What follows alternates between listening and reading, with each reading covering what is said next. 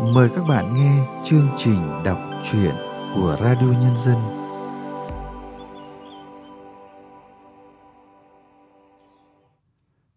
Các bạn thân mến, trong chương trình đọc truyện hôm nay, Radio Nhân dân xin gửi tới các bạn truyện ngắn Ngã ba nhà ngoại của tác giả Diệu Ái. Mời các bạn thưởng thức qua giọng đọc Vân An.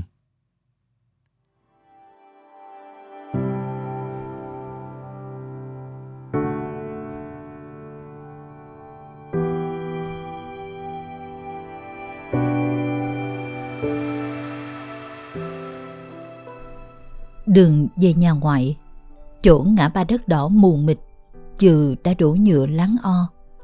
Thì thoảng vẫn xảy ra tai nạn. Có người chết, có người sống. Người chết tức tuổi thì không nói. Còn người sống tỉnh lại, run rẩy kể. Đang chạy xe, bất chợt thấy anh thanh niên ngồi giữa đường, giãy tay, cười tươi rói như quen thân lắm quảng quá mà lạc tay lái, tự ngã. Mà xua tay nói chắc rụi trời, không có mô. Cậu hiền khô, làm chi chợ người ta nông nổi rứa? Bất chấp lời ngọt ngào cứng đơ của mạ, bà con ở đó vẫn lập một cái am bên vệ đường. Họ lấy làm yên tâm, bởi từ khi có am, tai nạn bớt bớt đi.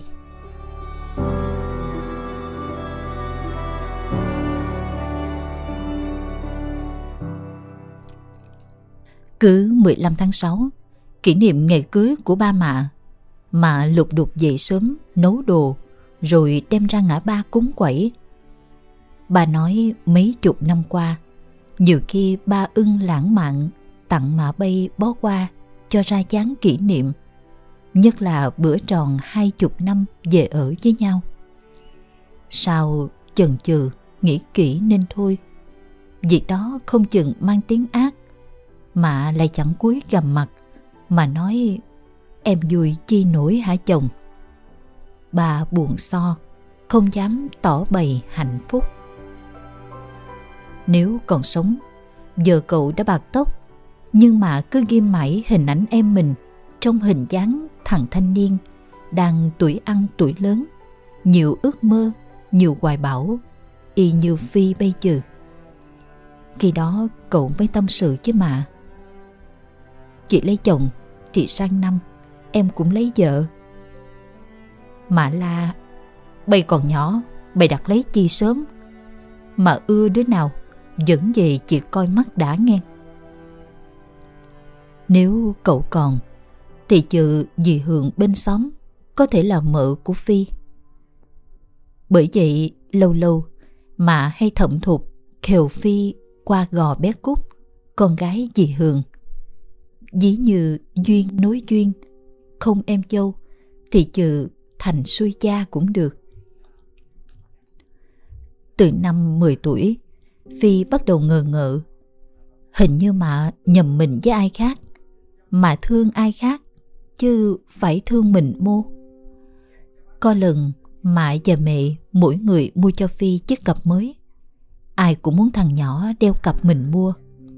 Phi tình ý sợ buồn lòng một trong hai, nên phân chia rạch ròi. Hai từ sáu, mang cặp mà mua. Ba năm bảy, mang cặp mẹ mua. Quề cả làng. Hai người cười khì thi nhau hôn chùm chụp vô má phi. Nó dậy nảy, còn lớn rồi, hai người đừng hung nữa. Mẹ còn hay thứng chim chợn thằng cu của mẹ, cho mẹ con cu rồi giờ bỏ vô miệng, nhai nhai nuốt nuốt, cười hề hề. Thiệt tình. Phi biết, vô tình mình sống trong cái bóng quá lớn của cậu. Bởi ai cũng bảo phi càng lớn, càng giống cậu y đúc. Mẹ hay nhìn phi mà dụi nước mắt, cầm tay thoa nắng rồi ngửi. Như thể ngửi da thịt đứa cháu này là bắt gặp da thịt thằng con vắng số. Nhớ hội Phi vào lớp 1 Mạ và mẹ đều đem nó tới lớp Rồi đứng phơi nắng ngoài cổng cả buổi. Lo thằng nhỏ vô đó học Bị ai ăn hiếp. Lo nó buồn, nó đói bụng, rồi không hay, nó có nhớ mình không?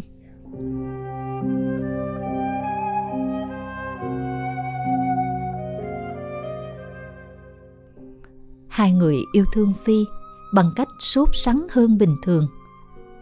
Tuổi thơ hiếu động, ba bữa Phi đá bóng làm bay móng chân cái, trật giò, leo trèo, trẹo gân, thì người chạy ngược, người chạy xuôi, hốt quảng, lựa thuốc, kiếm dầu, sắn xích.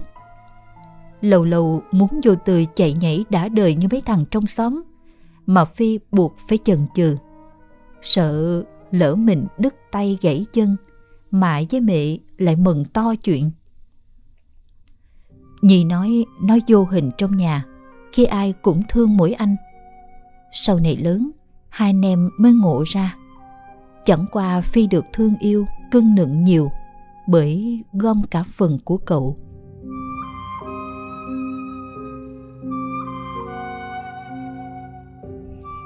Cuộc đời Phi như gán, như tiếp nối cho cuộc đời của một người khác đã nằm sâu dưới ba tấc đất. Cậu thông minh sáng sủa, nên Phi đinh ninh biết mình không bằng cậu. 20 năm qua, mỗi ngày mình lớn lên bằng hình dung của mạ và mẹ. Kiểu trôi về ký ức được trông thấy cậu lớn thêm lần nữa. Đôi lúc mạ nhìn qua Phi rớt nước mắt, tưởng tượng thằng em mình chừ chắc đã làm ông nọ, ông kia, vợ con đề quề, giàu có sang trọng. Mà tin với trí óc, với tấm lòng đó, cậu sẽ không như người bình thường. ắt phải giỏi giang, phải xuất sắc hơn thiên hạ.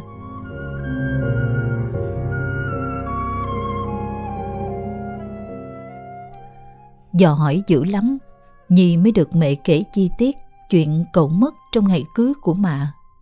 Xưa giờ chưa ai kể rõ ràng vì là đàn ông đàn an, cũng không dám tò mò nhiều chuyện. Hôm đưa dâu gần tới nhà trai, tức nhà mình chừ đây. Thì mà nói mà quên nó. Cậu nhanh nhẩu nói để cậu chạy về lấy cho mạ. Nó mà Nhi đưa tay chỉ, chừ nằm trong sâu trong hộp tủ.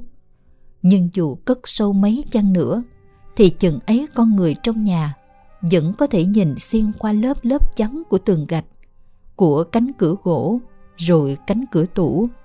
Thấy nằm yên trong đó là con gấu bông xấu xí được khô giá dụng về màu xám xịt. Cậu gặp tai nạn, nằm bơ dơ máu me giữa đường, ngay chỗ ngã ba. Mà lúc đó vẫn mặc áo dài cô dâu, bu theo xe người ta, chạy ra khóc em. Ông mẹ thì chết giả. Hồi đó nhà ai cũng sắp xỉ chục người con, chứ không hiếm hoi như ông mẹ, được mỗi mạ và cậu. Ông mẹ lập gia thất muộn màng, ba năm sau mới có mạ, rồi năm năm sau mới có cậu. Được mụn con trai, mà chết tức tuổi, hỏi chi không điên.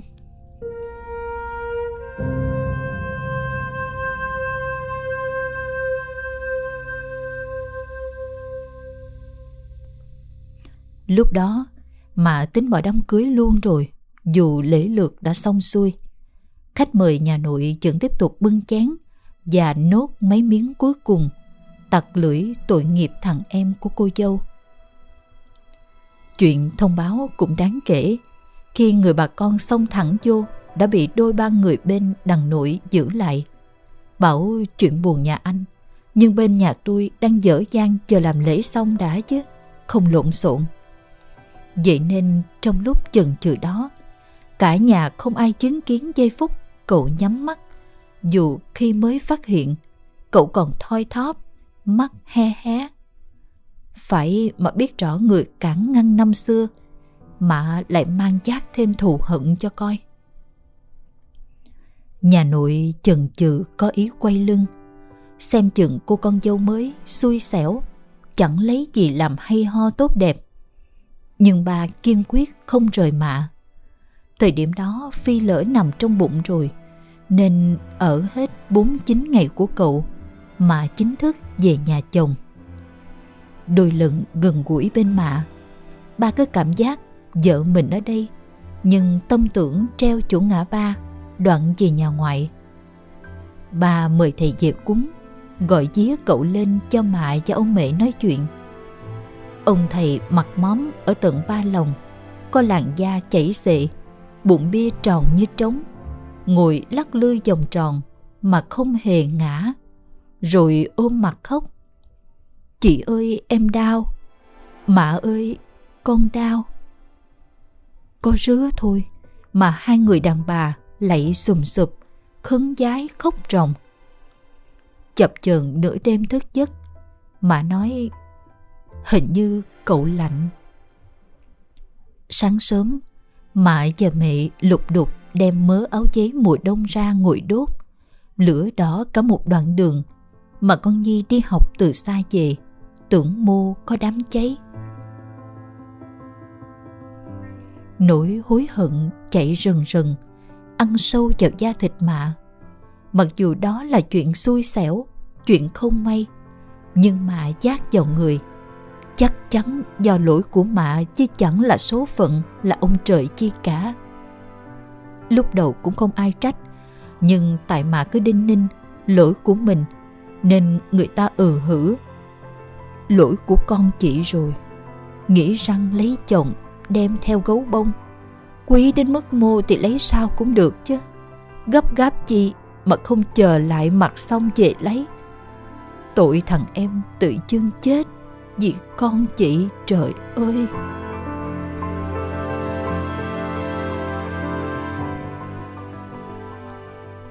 Mà biết, cho tới khi nhắm mắt, lòng ông vẫn trách mạ, dù chưa bao giờ thốt ra bằng lời. Có chăng là bằng tiếng thở dài khi ông đâm chiêu ngoài sân, chỗ chàng bông giấy mùa này đang nở, rồi chép miệng nói, chính chỗ ni hồi xưa, phải đặt cậu bay nằm ở đây người chết đường họ không cho đem vào nhà sau dài ba thủ tục. Hay bữa ngó nem phi chạy nhảy trong sân, rồi kêu ông ngoại. Ông ngoại thì ông nói dững dưng đáng ra giờ ni tao có cả mấy đứa kêu ông nội ông nội nữa tề. Sữa mà mua về, ông không uống mà đổ hết cho con lì. Con chó nào của nhà ngoại cũng tên lì, tên ở nhà của cậu mẹ hay lên ở lại chơi với anh em phi. Còn ông thì hiếm hoi lắm. Hồi ức về ông ngoại là ông già cưng chó hơn cưng cháu. Lụm đụng ăn ngủ, lụm đụng đi chơi, đều dắt hoặc bồng con chó tên lì trên tay. Năm ngoái mẹ mất, nhà ngoại trống quát lạnh tanh. Dầm bữa nửa tháng, phi chạy về lau dọn bàn thờ, sắp xếp ba khung ảnh mờ mờ nhìn sâu vào di ảnh mà lắm người bảo giống mình hay mình giống đúc tạc. Phi có chút lạnh người hồn nghi.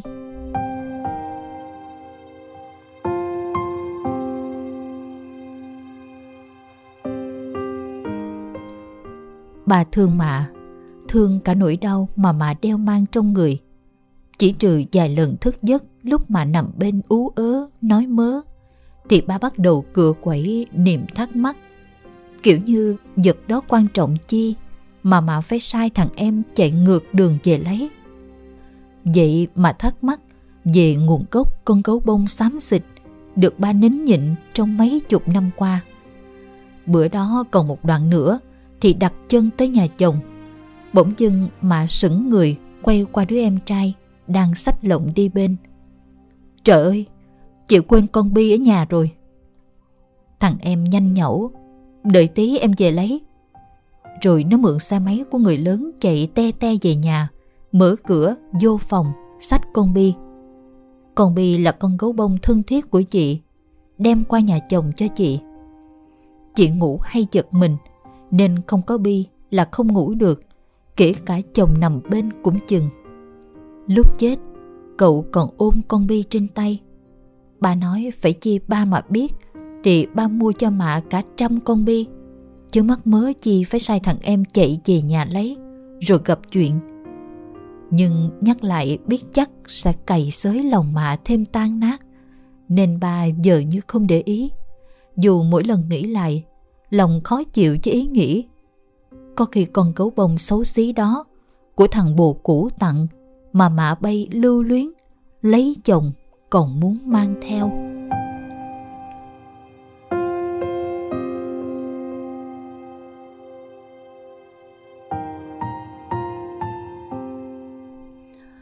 Hôm đó, Mạ bận áo dài màu hường, thiệt đẹp, đứng nghiêm trang làm lễ trước bàn thờ gia tiên nhà chồng. Lúc đang cười rón rén, chụp vài tấm ảnh đen trắng, thì một người bà con chạy vô, mặt không còn giọt máu, thông báo em cô dâu bị tai nạn trên ngã ba. Bữa mới đây, Nhi dọn nhà, nên thấy mấy tấm hình cưới ba mạ chụp, rồi truyền cho Phi khen đẹp bà mạ tươi rói rạng rỡ.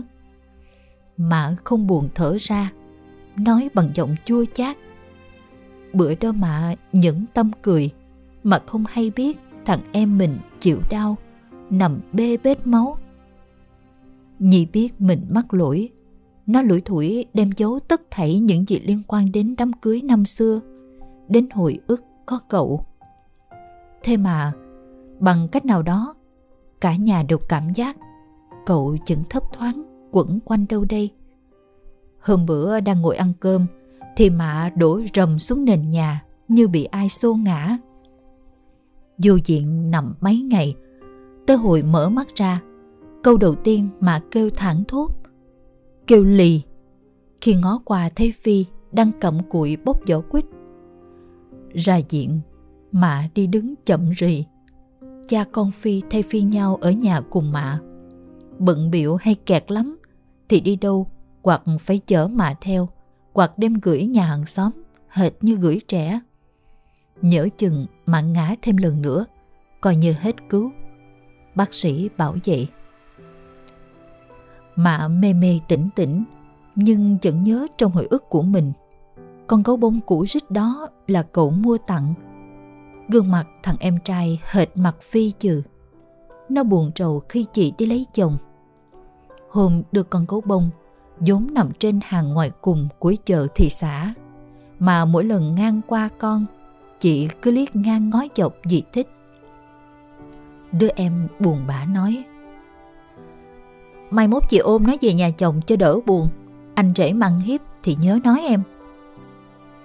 Và khi mơ màng, nhưng nghe được giọng nói của đứa em mình bên tai, mà đột ngột bật dậy, đi đứng chẳng còn run rẩy nữa trưa trợ, trưa trật hôm đó, ba đi làm chưa về nhi ở trường còn phi lúi húi trong bếp nấu ăn mạ đi lui túm mạnh lấy chai phi, rồi rờ rẫm mắt môi tay chân thằng con trai mà nói với khuôn mặt nhòe nhoẹt nước. Lì, chị xin lỗi. Phi bình thản, cứ như giai diễn này ắt phải diễn một lần, thật sâu sắc, thật trọn vẹn. Mà cũng không biết giờ phút đó phi có còn là phi không, hay ai khác mượn vía mà nói. Dù gì thì phi cũng ráng một lần chậm rãi để làm tròn vai cho cái ngã ba. Chỗ nhà ngoại, thôi làm lòng mình nặng trĩu.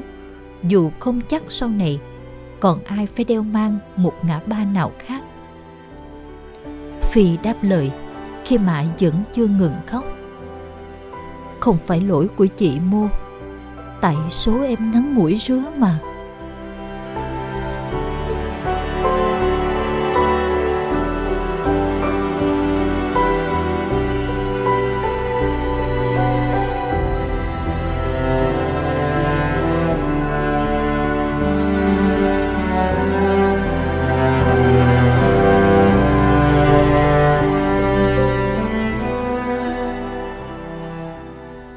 Các bạn vừa nghe xong chuyện ngắn Ngã ba nhà ngoại của tác giả Diệu Ái qua sự thể hiện của Vân An. Sau đây, chúng tôi mời các bạn nghe nhận xét của nhà văn Phong Điệp về tác phẩm này. Chuyện ngắn Ngã ba nhà ngoại của Diệu Ái có một kết thúc bất ngờ và vô cùng xúc động. Đây thực sự là một sự lựa chọn thông minh, tinh tế và cũng rất nhân văn, giúp khép lại quá khứ xoa dịu những nỗi đau đớn dằn vặt của người chị về cái chết oan nghiệt của người em trai trong ngày cưới. Suốt hai chục năm kể từ khi bước lên xe hoa, hệ đến ngày 15 tháng 6, kỷ niệm ngày cưới, người phụ nữ ấy lại thêm một lần quay ngược trở lại quá khứ để lại nhớ, lại đau. Lẽ ra thời gian sẽ giúp làm lành những vết thương, nhưng sự mất mát quá lớn khiến người chị đã không thể nào nguôi ngoai. Nên mỗi khi nhìn thấy đứa con trai tên phi lớn lên mỗi ngày, người mẹ lại trôi về ký ức được trông thấy người cậu em lớn lên lần nữa, để rồi không khỏi rớt nước mắt. Tưởng tượng thằng em mình nếu không vắn số, thì bây giờ chắc đã làm ông nọ, ông kia, vợ con đề huề giàu có, sang trọng. Đứa con được sinh ra, bỗng trở thành nơi chút hết những yêu thương, hoài nhớ của người chị dành cho đứa em xấu số của mình.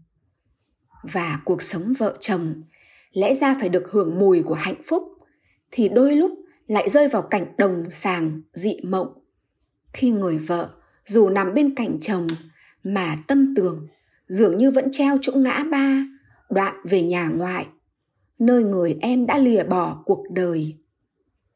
Vậy nên phải là người con hiểu và thương mẹ nhiều lắm, nên nhân vật phi mới quyết nhập vai diễn một lần để làm tròn vai cho cái ngã ba chỗ nhà ngoại, thôi làm cho lòng người mẹ nặng chịu và cũng là để giải tỏa những nỗi dằn vặt, dù không chắc sau này còn ai phải đeo theo một ngã ba nào khác.